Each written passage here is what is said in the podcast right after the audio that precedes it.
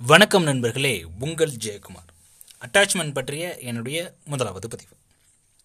Attachment அதாவது மனிதருக்குள்ள இயல்பாக எப்படி இந்த அட்டாச்மெண்ட் உருவாகுது? அது பற்றிய உளவியல் ரீதியான என்னென்ன ஆய்வுகள் ஆராய்ச்சிகள் செஞ்சிருக்காங்க அப்படின்றத பற்றி தான் இன்றைய பதிவில் நாம் பார்க்க போகிறோம் ஜான் போல்பை அப்படின்ற ஒரு வெஸ்டர்ன் சைக்காட்ரிக் நைன்டீன் சிக்ஸ்டீஸில் ஒரு தியரி ஒன்று சொல்லியிருக்காரு.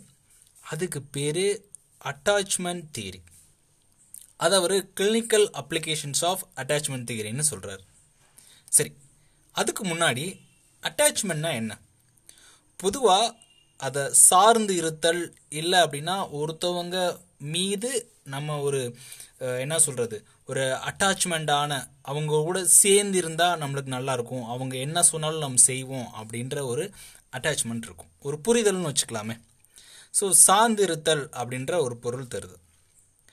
இது மனுஷனுக்கு மட்டும் இல்லை எல்லா உயிரினங்களுக்கும் இது வந்து ஆதாரம்னு சொல்கிறாங்க இங்கிலீஷில் பிவோட்டர்னு சொல்லலாம். இந்த ஜான் போல்பே அப்படின்றவர் என்ன சொல்கிறாருன்னா அட்டாச்மெண்ட் எதற்கான அப்படின்ற ஒரு கேள்வி கேட்குறார். அட்டாச்மெண்ட் அப்படின்றது எதுக்கு அப்படின்ற ஒரு கேள்வி கேட்குறார்.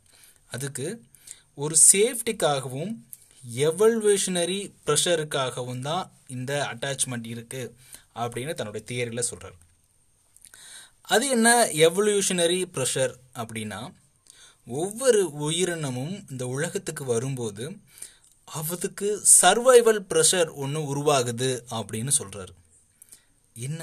அது என்ன சர்வைவல் ப்ரெஷர் அப்படின்னா இந்த உலகத்தில் வாழணும் அப்படின்ற ஒரு ப்ரெஷர் வாழணும் அப்படின்னு ஒரு ப்ரெஷராங்க ஆமாங்க.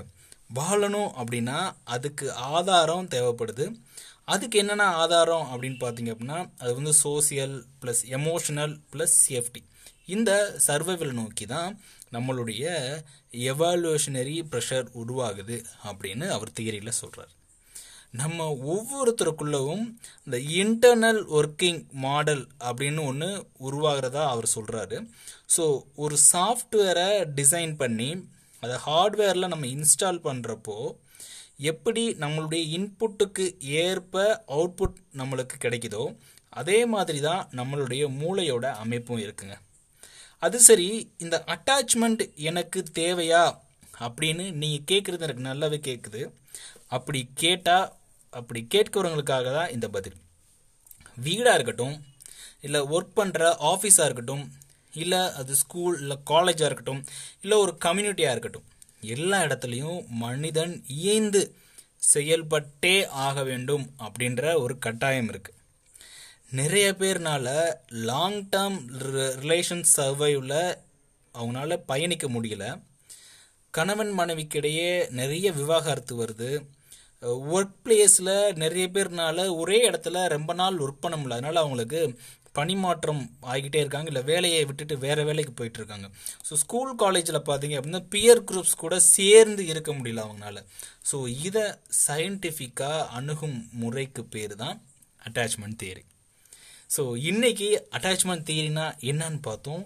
நாளையோட பதிவில் இந்த அட்டாச்மெண்ட் தியரியில் உள்ள இன்னும் கொஞ்சம் டெப்த்தாக போய் நம்ம அனலைஸ் பண்ணி பார்க்கலாம். நன்றி நண்பர்களே மீண்டும் நாளை இன்னொரு பதிவில் உங்களை சந்திக்கிறேன்.